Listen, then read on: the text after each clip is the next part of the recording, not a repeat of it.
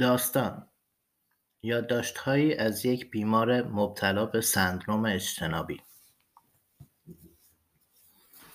نویسنده بابک اسماعیلی. شش سال دیگر بحران تمام می شود و من دیگر نمی توانم روی مکانیسم طبیعی بدن در دفاع در برابر آسیب های گذشته حساب کنم. کتاب شاگردکشی در اصل چکیده تجربیات من بود از حضورم در آموزش ای. من بعد از سالها مشاهده، مطالعه و بررسی به این نتیجه رسیده بودم که روش خواندن متن یکی از مهمترین حلقه های مفقوده در آموزش در ایران است که توجهی به آن نمی شود. اما چطور باید نگاه بقیه رو نسبت به این موضوع مهم تغییر می دادم؟ تمام پایگاه هایی که داشتم از دست رفته بود دو مدرسه ای که تأسیس کرده بودم بسته شده بود. انتشاراتی که راه انداخته بودم دیگر فعالیت نمی‌کرد و پروژه ها نیمه کار متوقف شده بودم تنها ابزاری که داشتم یک کامپیوتر قدیمی بود و کتاب های کتابخانهام و خانه ای که مدام باید آن را تغییر می‌دادم تا مکان زندگیم لو نرود. خودم تبدیل شده بودم به فرد ممنوعه در آموزش مدرسه ای و همه دوستان قدیمی در آموزش پشت سرم ناسزا می‌گفتند. هر کس من را پیدا می‌کرد و صدمه می‌زد جایزه می‌گرفت. یا دعوت می‌شد به تدریس در آموزش از راه دور تلویزیون دولتی یا کتابی از او اجازه انتشار پیدا می‌کرد. یا وعده دیگری می‌گرفت. از طریق تحریک حس طمع افراد بسیاری در دام افتادند و شریک یکی از جنایت های سازمان یافته شدند که من و خانوادهام در کانون آن قرار داشتیم. آن روزها نمی‌دانستم چطور باید به همسرم بگویم که خواهرش همراه امنیتی ها در صدمه زدن به ما شده است. واقعیت این است که الان هم اگر همسر سابقم را ببینم چنین چیزی به او نخواهم گفت. شاید او در خلال این سالها فهمیده باشد که دوروبرش چه خبر بوده است. خانوادم و از همه مهمتر فرزندم در اصل گروگان گرفته شده بودند.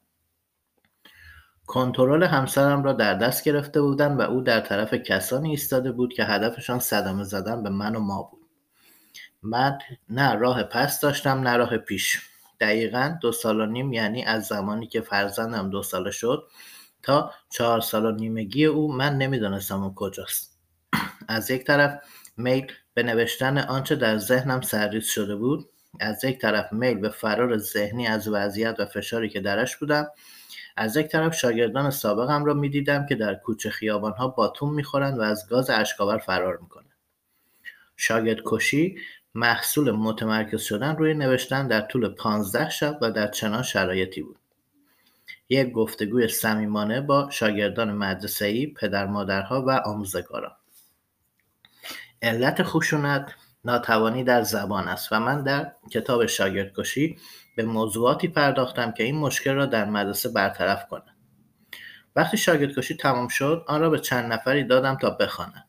بعد از بارها بازنویسی کتاب باید میمان تا بیاد شود.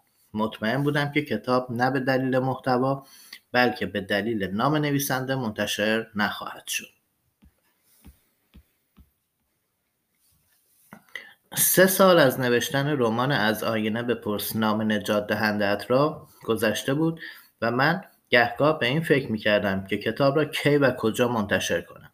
صدماتی که دیده بودم و تهدیدهایی که شده بودم وادارم کرده بود که کمی محافظه کارانه عمل کنم.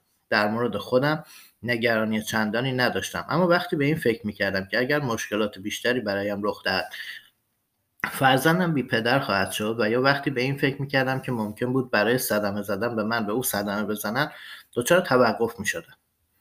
بین مراقبت کردن از خودم و فرزندم و وظیفه تاریخی که یک نویسنده داشت در نوسان بودم. با این حال می‌دانستم که کتاب روزی منتشر می شود. از آینه بپرس نام نجات دهندت را. ابتدا یک داستان کوتاه چهار صفحه ای بود. وسط کودتا من مجموعی از داستانهای کوتاه خودم را برای یک نویسنده در خارج از کشور فرستادم و او بعد از خواندن همه داستانها به من گفت این داستان را تبدیل به یک رمان کن. داستان در مورد دختری بود که دوست پسرش در وسط یک کودتا در تهران ناپدید می شود و بعد از مدتی به طور اتفاقی او را در هنگام پخش اعترافات دست جمعی تلویزیونی می‌بیند. تمام آنچه برای نوشتن یک رمان می‌خواستم را جلوی چشمانم داشتم. من مشاهداتم را از اوضاع هر روز در قالب داستان ثبت می‌کردم و برای دوست نویسنده هم میفرستادم. اینطور شد که بین ما خطی درست شد. خط نجات ادبیات در دوران کودتا.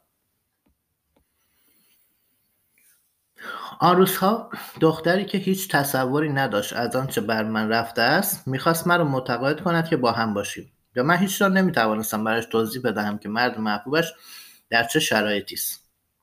با او روزها در شلوغی های بعد از کودتا در تهران در خیابان ها بودیم و من شبها را تبدیل به یک شبها او را تبدیل به یک کاراکتر داستانی می‌کردم و رمان می نوشتم مهمترین اتفاقی که افتاده بود این بود که دولت در چشم صدها هزار نفر در خیابان و در جلوی چشم میلیون ها نفر در شبکه های تلویزیونی بین المللی دست به کشتار مردم زده بود مذهبی که ادعا می‌شد پناهگاه مردم است به ماشین کشتار و سرکوب در خیابان تبدیل شده بود تا قبل از آن معمولا حذف افراد بی سر و صدا و بدون باستاب های بین المللی صورت می گرفت.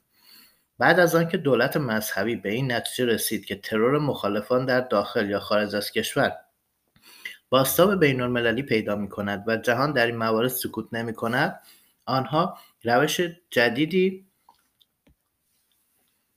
برای حذف افراد سکولار اختراع کردند. در خلاصه ترین بیان آنها تمام راه های زندگی برای سوژه را میبستند اما او را نمیکشتند. در این مورد معمولا چیزی بدتر از مرگ رخ می‌داد. از آینه به پست نام نجات دهندت را تلاشی بود برای ثبت واقعی که درش ایستاده بودیم. اگر ما آنچه دیدیم و درش بودیم و ثبت نکنیم دیگران چگونه در موردش خواهند نوشت؟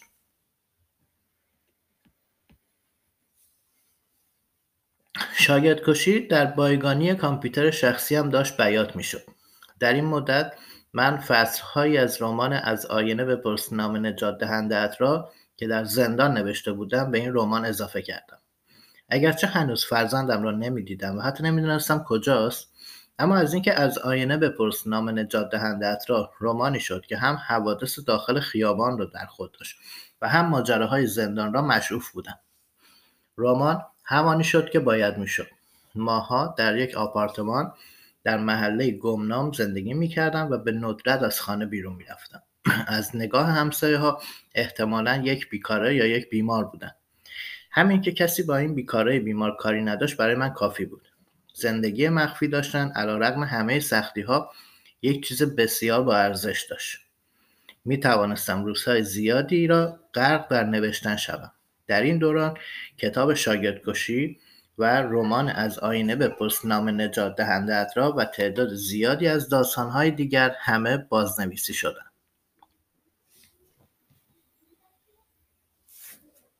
روزها، ماهها و سالها باید میگذشت تا من با یک نقاش آشنا شوم. او تنها کسی بود که در بیرون از حلقه دوستان سابقم که دیگر برایم معلوم شده بود امنیتی های سیستم بودند هم آموزش می‌فهمید چیست و هم هنر من در کار حرفه‌ای با خیلی از حرفه‌ای ها آشنا بودم اما نقاش با هیچ کس قابل مقایسه نبود گفتگوهای معمولی من و نقاش در مورد هرمونوتیک بود و بینامتنیت و برایم عجیب بود که در یک محله گمنام من یکی از استعدادهایی را پیدا کرده بودم که احتمالا هر هفتاد و دو سال یک بار مثل ستاره دنبالدار حالی پیدایشان می شود. یک روز احتمالا در زندگی نامه خود نوشت خودم. اگر جرأت نوشتنش را پیدا کنم شرحی از تعامل خودم و نقاش خواهم نوشت. گفتگوهای ما در مورد شاگرد کشی به اینجا رسید که نقاش هم کتاب را خواند و بعد از خواندن کتاب به من پیشنهاد کرد که در کتاب نقاشی هایی بکشد و او کشید. شاگرد کشی دیگر یک کتاب نبود. یک اثر هنری شد و ناشر تازه کار هیجان داشت تا نام من به عنوان یکی از نویسندگانش عنوان شود چون به او مشاوره داده بودند که چنین کتابی فروش بزرگی خواهد داشت. من البته از روز اول که شاگرد کشی را برای ناشر بردم اهداف دیگری بجز انتشار کتاب داشتم. در اصل می‌دانستم که هیچ ناشری کتاب را در نهایت منتشر نخواهد کرد. با این حال تصمیم گرفته بودم شاگرد کشی را برای ناشری ببرم که می‌دانستم از حلقه های متصل به وزارت اطلاعات است. می‌خواستم یک برخورد نزدیک و از روبرو را شاهد باشم و ببینم که به کجا می‌رسم. مهمتر از آن می‌خواستم ببینم آیا واقعا در حدی که در موردم شایع شده بود من برای آنها خطرناک هستم یا نه. خودم هیچ تصوری از میزان خطری که می‌توانستم برای حکومت داشته باشم نداشتم. من در اصل یک معلم ساده بودم که بعد از سالها دو مدرسه را انداخته بود. در سالهای قبل مشاوره تحصیلی را از یک شغل تشریفاتی به یک حرفه تخصصی در آموزش مدرسه‌ای تبدیل کرده بودم و همان زمان مدتی نیز سردبیر یک نشریه آموزشی بودم که در بین دانش آموزان و پدر مادرها و معلمها طرفدار زیاد داشت. در همه این دوران هیچ وقت تصورم این نبود که من می توانم حکومت را تغییر دهم. در خوشبینانه ترین حالت می‌خواستم هر سال دو مدرسه در شهرهای دیگر تأسیس کنم تا بلکه به سهم خودم تلاشی کرده باشم برای نشان دادن این موضوع که مدرسه و مذهب باید از هم جدا شود. شاید صحبت کردن مستقیم با برخی از ماموران امنیتی که وابسته به اصولگراها بودند نتیجه داشت و من میفهمیدم که دقیقا چرا برخی از امنیتی های وابسته به اصلاح طلبان و ملی مذهبی ها کمر به نابود کردن من و خانوادم بستن. مشکلات من با حلقه های دیگر امنیتی به جای حادی رسیده بود و من فهمیده بودم که وقتی یک حلقه امنیتی در مورد یک شخص یا یک پروژه عمل می کند اینطور نیست که همه حلقه ها در جریان باشند که چه خبر است. می‌خواستم ببینم که کی و کجا و چرا با ناشر به بنبست می‌رسم و آیا اساسا بنبستی در کار خواهد بود یا نه. به عبارت بهتر می‌خواستم بفهمم که آیا لیست سیاه نویسندگان وجود دارد یا نه و آیا من در این لیست قرار داده شدم یا نه. امروز که این نوشته را می نویسم شاگرد کشی هفت سال است بعد از اتمام طرح روی جلد بعد از صفحه آرایی و بعد از ویرایش نهایی و حتی ویرایش اوزالید کتاب در بایگانی ناشر خاک می‌خورد. آخرین بار از مدیر فروش انتشارات شنیدم که رو به من گفت رئیس انتشارات گفته است به نظر می‌رسد تو مخالف رژیم هستی. لیست سیاه نویسندگان وجود داشت و من به طور دقیق نمی‌دانم این لیست شامل چه کسان دیگری می شود اما می‌دانم که برخی از نویسنده ها نمی توانند کتاب خود را در کشور منتشر کنند و کتاب آنها معمولا به طور زیرزمینی در کنار پیادهروها یا کتاب فروشی های زیرزمینی فروخته می شود. در این موارد چندان مهم نیست که محتوای کتاب چیست بلکه نکته اساسی این است که نویسنده نباید از بابت انتشار کتاب مبلغی دریافت کند یا پولی در بیاورد یعنی اولویت سانسور با محتوا نیست بلکه اولویت سانسور با تحت فشار مالی قرار دادن نویسنده است. به نظر می رسد که این یک روش شایع برای حذف مخالفان است. نمی‌گذارند از هیچ طریقی درآمد داشته باشیم. در سالهایی که شاگردکشی داشت بیاد می‌شد به این نتیجه رسیده بودم که دیگر امکان ندارد بتوانم کار آموزشی انجام دهم. فشارها و تهدیدها بیشتر از آنی بود که بخواهم. امیدوار به تغییر اوضاع باشم. یا من باید تغییر می‌کردم یا حکومت و هیچ کدام چنین قصدی نداشتیم.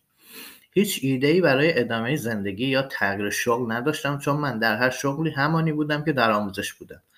و اگر هم امنیتی های اصلاح طلب و هم سپاه و هم اصولگره به این نتیجه رسیده بودند که من یعنی یک هیچکاره در سیاست فرد خطرناکی هستم اینطور که گفته می‌شد طبیعتا در هر شغل دیگری هم من فرد خطرناکی برای آنها به حساب می آمدم در چنان حال و هوایی مهمترین موضوع برای من این بود که تمام زحمات شبانه روزیم در آموزش مدرسه در طول ده سال را امضا کنم. تهدیدها از اینکه قرار بود من را در خیابان با چاقو بزنند به اینکه اگر ادامه بدهی هم برای خودت هم برای فرزندت مشکل درست می‌کنی تبدیل شد و من آن روزها واقعا نمی‌دانستم که اگر چه چیز را ادامه بدهم آنگاه بلاهای بیشتری نصیب می‌برم. گهگاه از خودم میپرسیدم چرا تهدید کننده ها و آنها که برای صدمه زدن و محدود کردن من یک سازماندهی چند ساله انجام دادهاند تصور می‌کنند که من آدم مهمی بر علیه سیستم موجود هستم. اما هیچ وقت به پاسخ مناسبی در این مورد نرسیدم. قضاوت های خودم در این رابطه مرا به جای دقیقی نمیرساند.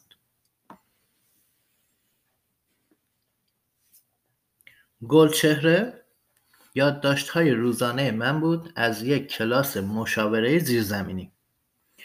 به کار بردن واژه زیرزمینی برای یک کلاس مشاوره استفاده عجیبی از این واژه است. اما مگر همه کارهایی که هر یک از ما انجام می‌دادیم زیرزمینی نبود؟ عاشق می‌شدیم زیرزمینی شراب میخوردیم زیرزمینی کتابهای ممنوعه که تعدادشان از شمارش خارج است میخواندیم زیرزمینی. پارتی می‌رفتیم زیرزمینی من حتی در طول همه دورانی که معلم بودم قاچاقی درس می‌دادم چون در آزمون رسمی تفتیش عقایق دولت شرکت نمی‌کردم. پس مجوز درس دادن نداشتم. به همین دلیل وقتی در مدرسه درس می‌دادم در گزارش های رسمی اسم کس دیگری نوشته می‌شد و به اداره آموزش پرورش ارسال می‌شد.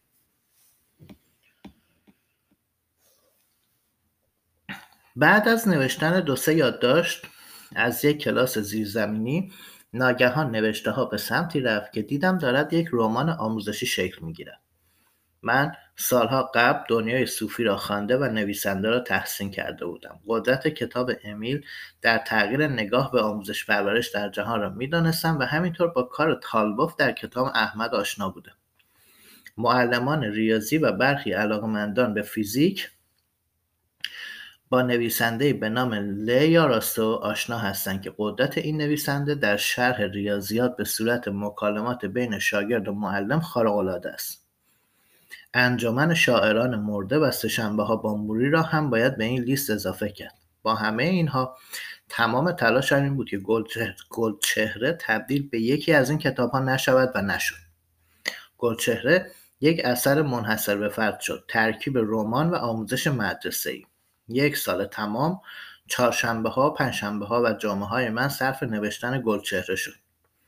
در زمان نوشته شدن گلچهره کمی امنیت بیشتری داشتم. کسی نمی‌دانست که کجا و در چه شهری زندگی می کنم و به همین دلیل کسی نمی‌توانست صدمه بیشتری به من بزند. همزم همچنان فرزندم را نمی‌دیدم و تلاشها برای پیدا کردن او سرانجام بود. وقتی به فرزندم فکر می‌کردم از شقیقه هایم خون فوران می‌زد. در جای جای رمان گلچهره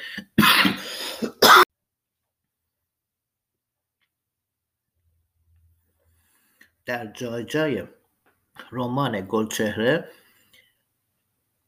با تمام سعی که می‌کردم اثر نشانی از من و شرایط بحرانی که داشتم تحمل می‌کردم نداشته باشد ردی از شرایط دشوار و رشه هایی که می‌گرفتم و هوارهایی که در درون خودم در اتاقی که با هزاران کتاب محسوب شده بود می‌زدم قابل شناسایی است.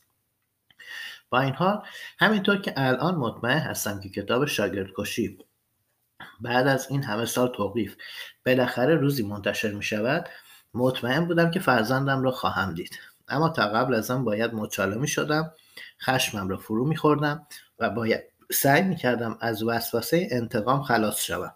چون نفرتی که بعد از صدمه ها محدودیت ها و تهدیدها و توهین ها درونم انبار شده بود داشت از درون مثل موریانه مرا می‌خورد. به نظرم نه یک معجزه بلکه چند معجزه دوباره مرا به زندگی برگردان.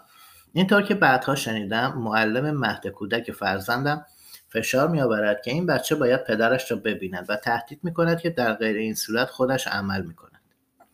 حدس می‌زنم امنیتی هایی که کنترل کامل همسر من در دستشان بود و هست و دو سال و نیم فشار شدیدی اعمال می‌کردند که دسترسی من به فرزندم ممکن نشود از اینکه معلم کودک به راز کودک همیشه بیمار کلاسش پی نبرد بعد از حدود دو سال و نیم تصمیم گرفتند که امکان ملاقات من و فرزندم فراهم شود.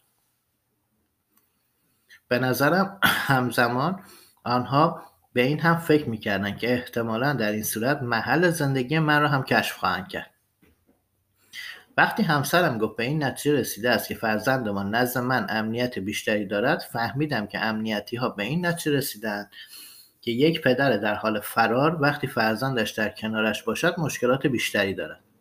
اما در هر صورت نتیجه همانی بود که من می‌خواستم. فرزندم در کنار من امنیت داشت.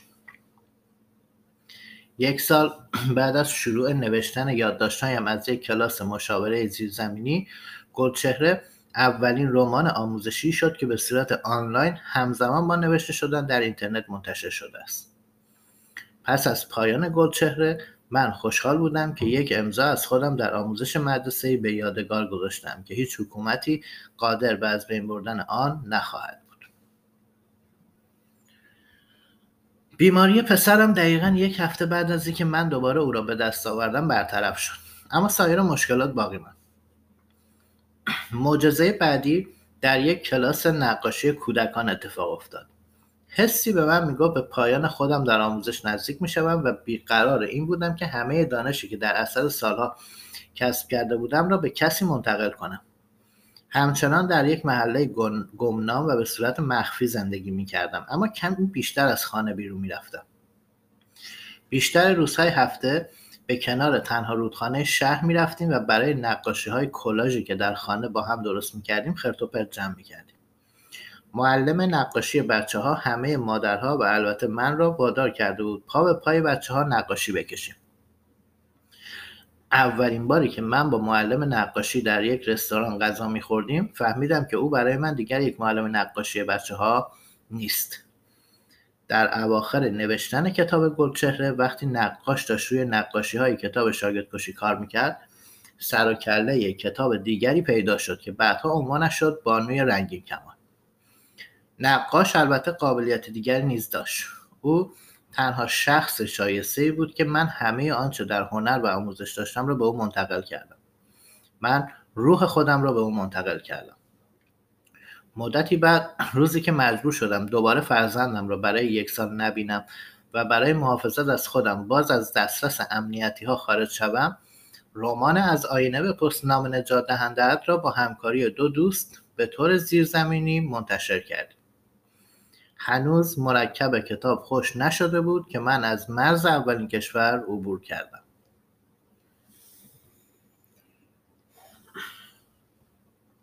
یک سال بعد من و پسرم در شهر کوچکی که بعدها مرکز نقشه جغرافیا نام گرفت باز به هم رسیدیم. کمی بعدتر وقتی یک گروه تروریستی در کشوری دیگر بچه های یک مدرسه را به رگبار بستند من یاد شاگردان مدرسه های خودم افتادم که سرنوشت همهشان تغییر کرده بود.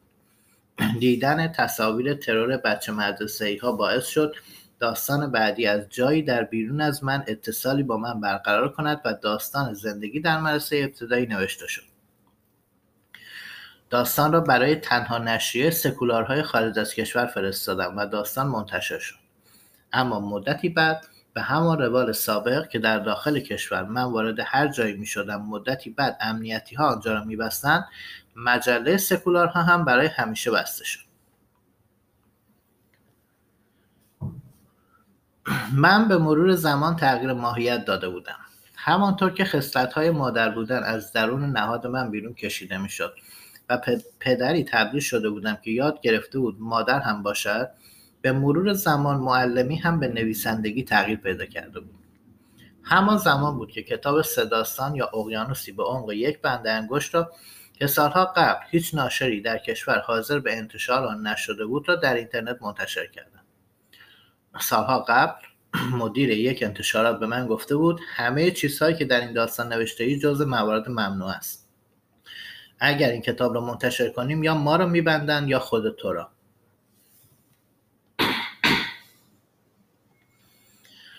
فشارهای زندگی در کشور دوم نوشتن را مختل می‌کرد. با این حال زندگی در مدرسه در مرکز نقشه جغرافیا را در ذهنم نوشتم تا روزی بتوانم آن را با یادداشتهای روزانم ترکیب کنم.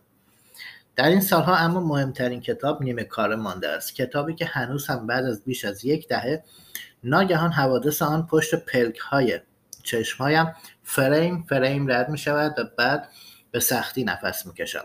ضربانم تون می‌شود و دستان و بدنم میلرزد. نوشتن این کتاب در کشور سوم هم کار دشواری است. اما به نظرم این روزها اینطور است که تا از این رعشه های گاه و بیگاه خلاص نشوم کتاب یا داستان بعدی شروع نمی شود به یک ترومای دردناک دچار شدم که نمی‌توانم در موردش حرف بزنم نمی‌توانم آن را بنویسم. گهگاه مجبور به توضیح می شوم که چه اتفاقاتی افتاده است. اما بعد از آن تا دو سه هفته نمی توانم از جایم بلند شوم. حافظه کوتاه مدتم تقریبا از کار افتاده است. حافظه بلند مدتم به شدت فعال است. توانایی سازماندهی کردن را از دست دادم به نظرم ذهنم دچار آسیبهای جدی شده است. برای درمان خودم باید به طبیعت بروم. بدون دغدغه حتی بدون فکر کردن. اما مهمتر از همه کتاب ها فرزندم است که باید از اون مراقبت کنم. می‌دانم که در بحران به سر می‌برم و در این شرایط مکانیسم طبیعی بدن به دفاع در برابر همه صدمه ها می‌پردازد. اما روانشناسی می‌گوید بعد از پایان بحران تازه صدمه ها خودش را نشان می‌دهد. تا شش سال دیگر که او هجده ساله می شود فرصت نوشتن دارم. بعد از آن او به سنی می رسد که دیگر برای امور روزمره نیازمند من نیست. شش سال دیگر بحران تمام می شود و من دیگر نمی توانم روی مکانیسم طبیعی بدن در دفاع در برابر آسیب های گذشته حساب کنم. پایان.